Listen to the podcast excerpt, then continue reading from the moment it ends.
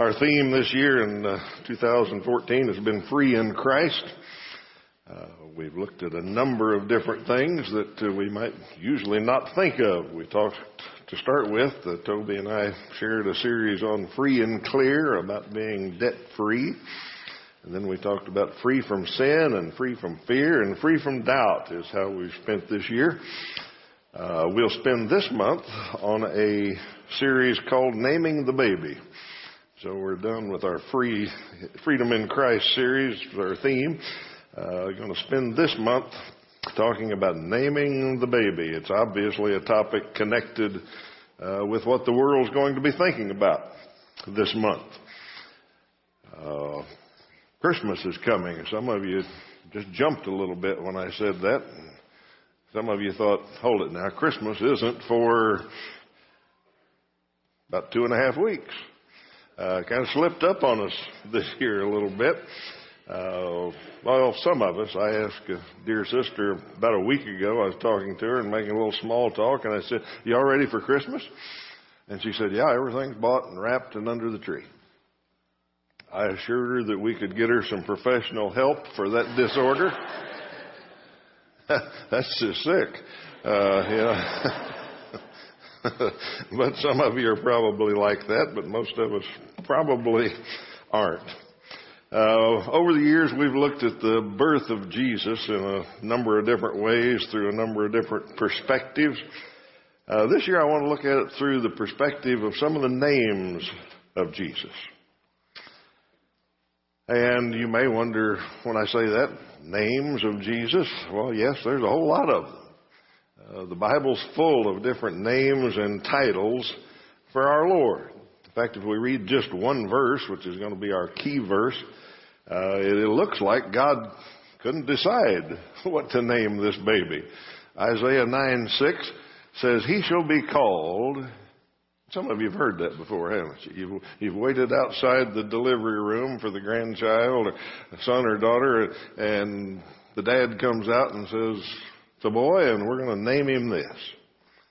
And in Isaiah 9 6, uh, God said, His name shall be called Wonderful Counselor, Mighty God, Everlasting Father, Prince of Peace. And the list goes on and on throughout the Bible. Read one time of a missionary in Africa who was asked by the people there, they said, uh, Why are there so many names for Jesus? Uh, you keep teaching us different names for him. And his answer was that the beauty and fullness and magnificence of his matchless person cannot be expressed by just one name. That may be the answer. We need all of these names to help us understand the one with whom we have to deal. Naming babies is a little different today, I'll admit, than it was in Bible times. Uh, seems sometimes to me that parents have a contest to see who can be the most bizarre with uh, names today. Uh, sometimes when I'm introduced to a baby and uh, I'm greeting him or her and uh, ask what's his name, I'm sure that my eyes get a little bit wide when I'm given the answer. And sometimes I look down at the kid and, and the baby gives you that look too. Mm-hmm. Uh, I'm sure some of them wonder, uh, why did you name me this? Uh, I got to think about that, and I thought, well, I'll look up see if there's a list of bad names for babies on the, in the internet, and there's a list of anything in the internet. So sure enough, there's a list of those. Some guy keeps track of bad names, and uh, this is his 2012 or part of his 2012 list for baby boy names, and he goes through all the records somewhere. And his standard is there's got to be at least five of them. He, he doesn't take just one of a kind weirdos. He, there's got to be at least five. And here's some of them that he had: uh, breeze and cloud uh, you know those parents are nature lovers. You know, you know they recycle. They're really into recycling. Bound to be. Uh, Lucky and Champ. You know those dog names. I don't know why you'd give that to a kid, but somebody did. Uh, Dijon, I've heard that somewhere. I know it means something to do with sandwiches. Uh, kilo, a pilot, Mister, Mars. Uh, and those are just some of the ones that weren't too strange to put on the screen up here that I saw that kind of interested me. Uh, the thing I always think of is the parents that pick these out. You know, they, these are the same parents that in the first grade are going to wonder uh, why little Kilo Cloud is bullied. You know, they're going to say, that's strange. Why are people picking on him? Uh, today's most popular names change with the times. Uh, this is the 2013 list, top 10 names for boys and girls all mixed up in there, and you may see uh, some of your names in there. Uh, one thing when I was Googling around, I found some history, and I, I really thought this was interesting. This is over the decades for the last hundred plus years. In the decade of the 1890s, and I don't know if you can read this or not, the, the best, most popular boy's name was John, and the most popular girl's name was Mary. And those were the most popular names uh, for 50 years. From the 1890s to the 1930s, people married and named their kids John and Mary. Okay. Uh, then in the 30s, Robert slipped in there instead of John. In the 40s, James slipped in there. Uh, but Mary was in there for seven decades. Most popular girl's name. People didn't change much. Uh, things were kind of standard back in the old days. And then in the 70s and 80s, you Jennifers got in there, and everybody started naming their girl Jennifer, it looks like. And since then, I think things have changed a little more, but boy, things were really stable for a long time, weren't they? Uh, that's interesting, but I think the main thing that's worthy noting about it is I think God, it seems God is more serious about naming babies. Uh, throughout the Bible, there are babies, and uh, sometimes he changed names later uh, people had specific names that meant something. Isaac meant laughter. And you know that's Abraham and Sarah's story of laughing when they heard they were going to have a baby. Jacob means deceiver, and he turned out to be a deceiver. Moses was named drawn out because he was drawn out of the Nile River. Peter, Jesus said, I'm going to call you rock. He knew something about his personality. Names in the Bible meant something. I think they were more important to God. I put a bullet point in your handout that says the, the importance of a baby. And, and this is separate from the importance of the names. Uh, let me illustrate that by telling you what I mean here. Uh, the year 1809, I don't know what that means to most of you. It doesn't mean anything to me until I've read a little uh, devotional about it. In 1809, the, the big news, the headlines, was what Napoleon was doing. Napoleon was sweeping through Austria and winning battle after battle, and kingdoms were falling, and nations were changing, and uh, the whole world was in an uproar. Uh, things were changing hugely in the, the makeup of this physical world. Uh, but while those headlines were about what Napoleon was doing, very quietly, without anybody paying attention, some other things were happening. In Britain that year, William Gladstone was born, who became a great statesman. In the U.S., Oliver Wendell Holmes was born that year, who became a great jurist. A lady named Darwin gave birth to a baby boy and named him Charles. And Mrs. Lincoln named her baby boy Abraham. Uh, you see, the point of that little Devo I read was that the headlines thought this is what's shaping the world. What Napoleon's doing is, is changing the world. But what was really going to change history was laying in a cradle. And we don't see it that way. We see what's going on right now, but we don't always think about the importance of a baby that's going to really change things someday.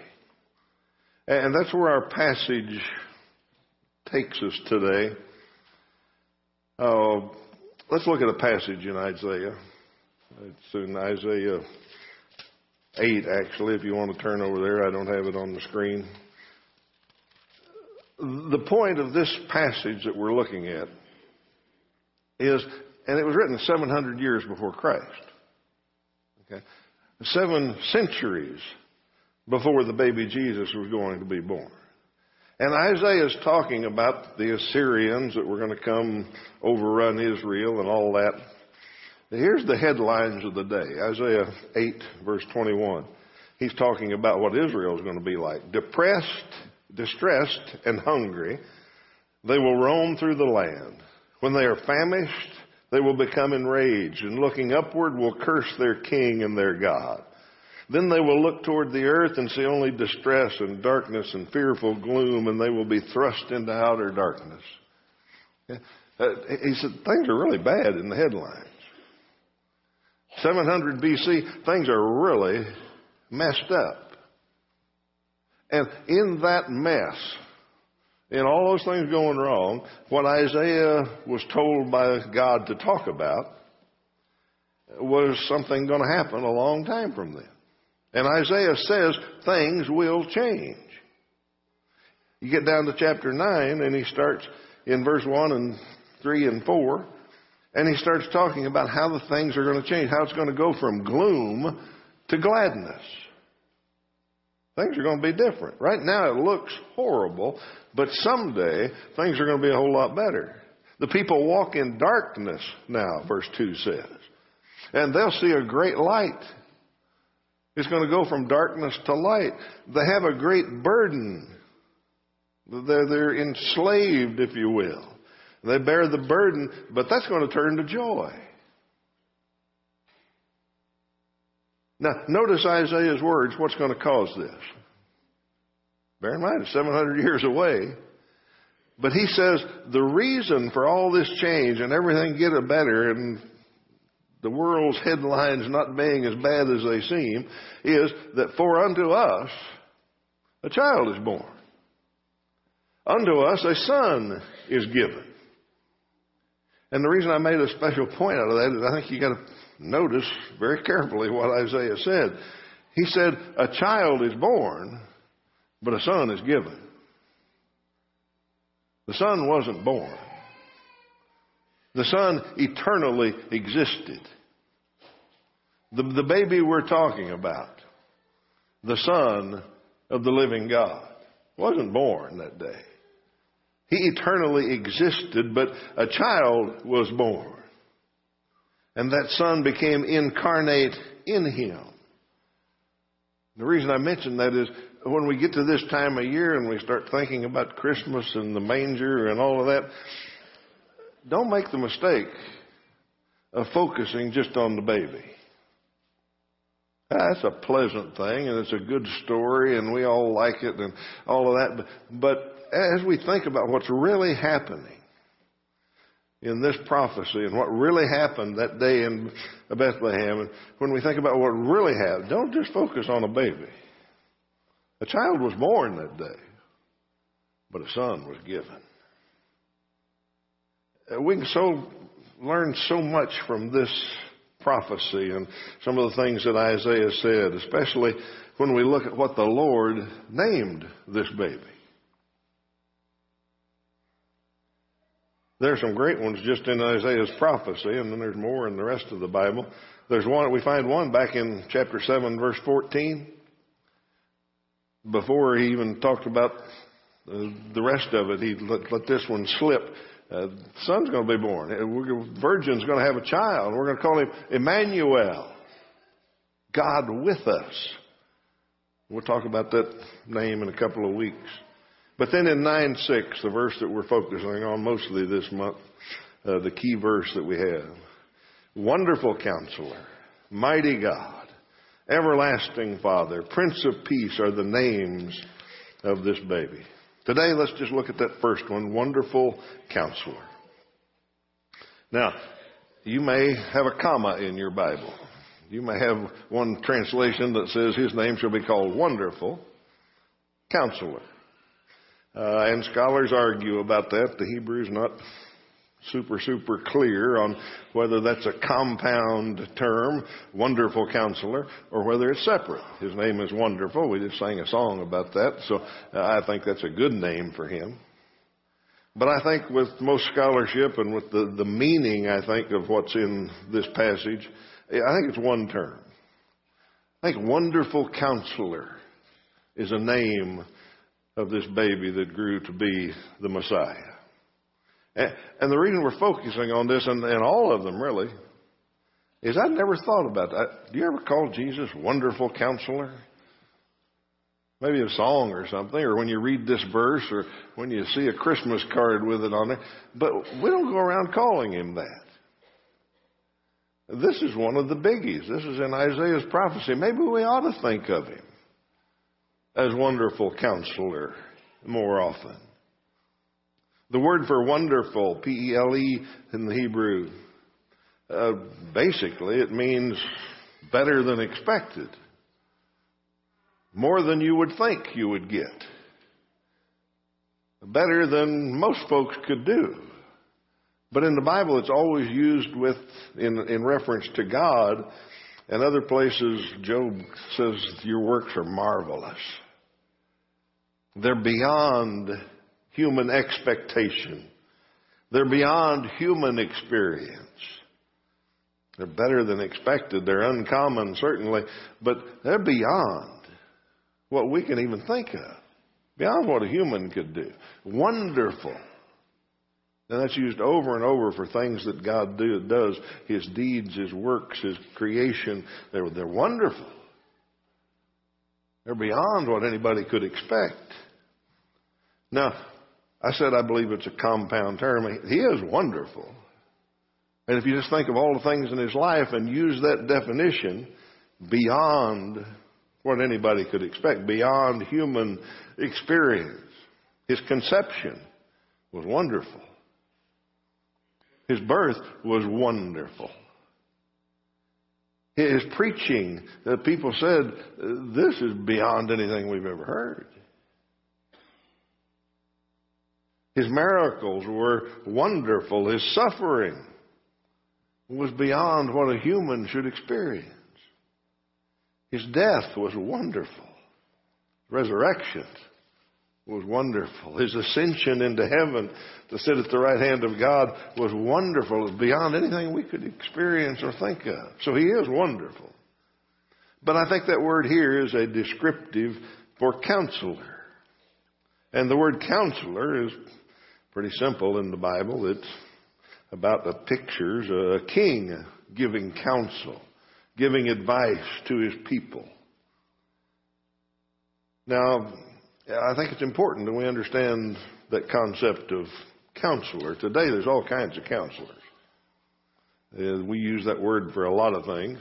Uh, some of them are better than others, and some of them are a lot worse than others a modern counselor, the way we use the word, sometimes seems to spend a lot of time trying to decide how to make you happy. You go to a counselor to, to find out how to get happy, uh, talk about what you want. Political counselors are like that. What do they do for political candidates? They, they look at the polls. They look at the polls and they advise them and say, here's what you ought to say. Well, candidate might say, well, that's a lie. Well, it doesn't matter. That's what you need to say. This is my counsel. If you want to get elected, that you do this, you say this, you act this way. Nothing to do with whether it's right or not. See, back when this Isaiah wrote this, a counselor wasn't like that. A counselor was a strategist. A counselor told a king Here's what to do. Here's how to run this war.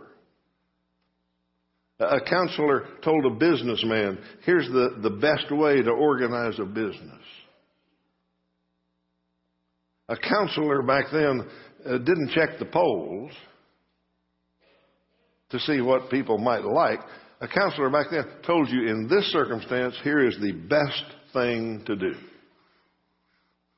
This is what you ought to do. This is what will work out best. And we need a counselor, don't we? Life's filled with uh, decisions and details and disasters that uh, we don't know what to do. So we need a counselor a lot of times. And, and this world's got all kinds of counselors. But the kind that Isaiah's talking about is one that tells you, here's the best thing, here's the right thing for you to do. When I was thinking about how to explain this, I remembered many years ago, back when I was in the business world, had a young lady that worked in a department I had, and things started going wacky in her life, I could tell, and so I found out that she was she'd gotten married not too long ago, and the marriage wasn't going well. And they were separated, and she didn't know if it was going to work. And I, I heard all that, and so I went to her and I said, you know, I you're having some troubles. I said, I know a really good counselor, a guy named Bill at church. He'd be glad to talk to you. He knows a lot about marriage. He could help. She rejected that idea. She resisted it. She didn't want to come talk to Bill. And I found out later why. She, uh, I found out that her counselor was asking her what would make her happy. Her counselor gave her the advice that, well, you ought to just separate for a while. If you're not sure you love him and there's maybe somebody better out there, just separate for a while. Date around. You know, you may find out you still love him, and you may find out there's somebody better. And she liked that advice. That's what she wanted to hear. She, she didn't want to hear what some church guy might tell her, because he might tell her what was right, what was best. You see, uh, when we think about counselor and why Jesus is called Wonderful Counselor, we start realizing what he really was. They brought an adulterous woman to Jesus. Jesus didn't sit down with her and talk about her past and figure out how all this happened and all that. What did he do? He told her, quit. Yeah, don't sin anymore. Go and quit doing this wrong thing. Jesus, the wonderful counselor, had a session one day, they had a lunch session actually, with a crusty old businessman that was driven by money. That was his life, was chasing money. Name was Zacchaeus. And the wonderful counselor had a session with him over lunch, and he explained to him, even though the account's not in here, I know what he explained to him. He explained to him that if you live only for money, this is what it'll do to you. If you live only for money, this is what it'll do to the people around you. And everybody will hate you. Zacchaeus recognized this as wonderful advice. He changed his life. He came out and said, I'm going to do things different from now on. See, that counsel was better than expected. It was more than a human would give, perhaps. It was wonderful. He counsels us today. And just if those of you that have been raised on his counsel and paid attention to his counsel and read about it, just start a list of the things he's helped you with. He's counseled me on marriage. Counseled me on how, how to treat my wife. He's counseled me on my mouth and the words that I ought to let come out of it. He counsels me on my mind and what I ought to let play inside there. He gives that kind of counsel. He's counseled me on my personal life, how to spend money, what to do with money, how to raise children, how to lead in the church. He's a wonderful counselor. Now, let me tell you two final things about the wonderful counselor. First is, I said he's counseled me about all those things. For it to do any good, I have to follow his counsel. I'm sure you figured that out. If we listen to his counsel, if we hear it, if we read it, if we hear it uh, from an, another Christian that says, here's what the book says, then we got to do it. Or it doesn't do us any good. Time in the business world, I was consulting, helping some other companies do some things, and I'd had one company in particular that I worked with for a number of years, and then I left that business and started preaching full time. And the owner of that business would still come see me every once in a while. Every few months he'd come and say, I got a problem with this. He said, Would you come talk to us about it and give us some advice? And I'd usually do it. And finally one day he came and I said, No, I, I said, Your your business got too big. You need a real consultant. You, you go find somebody that really knows today's business and all that. It's been years since I've been in business and you probably ought to have somebody else. And he said, Well, he said, We like you. He said, Because you come listen to us and tell us what to do. And if we do it, it works. That was one of the nicest things anybody said to me. You know? He said, Now we don't always do what you tell us. But when we do it, it works. Okay? So that's the first thing to think about Jesus' wonderful counsel. Is it, the book's full of his wonderful counsel, but we, we got to do it for it to work. And like that other story about that young lady, a lot of people don't even want to hear it. They want to do something else that suits them. Secondly, I want you to think about this as we close. Jesus is not the only counselor. He's one of many. The world is full of counsel. He just happens to be the one that's wonderful at it. Think about this Satan is a counselor. Satan will tell you how to do things, he'll give you advice. You know, his first clients were Adam and Eve. Yeah, how'd that work out for everybody? that wasn't good. But that's where we are sometimes. Adam and Eve had a wonderful counselor, and then they had Satan. Well, they chose the wrong one. Think of all the sources of counsel uh, that we get.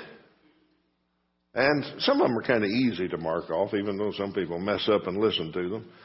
You know, like coworkers. I've, I've counseled people or talked to people that tell me what somebody told them, and I always just shake my head and think that's amazing. You know, somebody having a little trouble at home.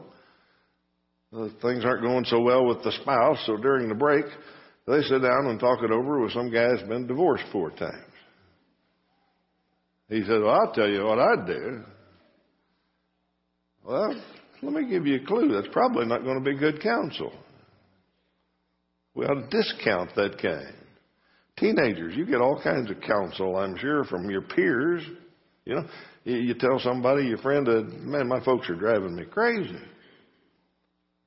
And if you've got a friend that you know has a horrible relationship with their parents, probably shouldn't listen to them.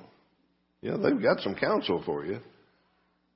The world's full of counselors. We got all kinds of counsel around us. Uh, but we got to decide which one to choose. So, number one, when Jesus gives us advice, let's do it. Number two, let's make sure we pick the right counselor.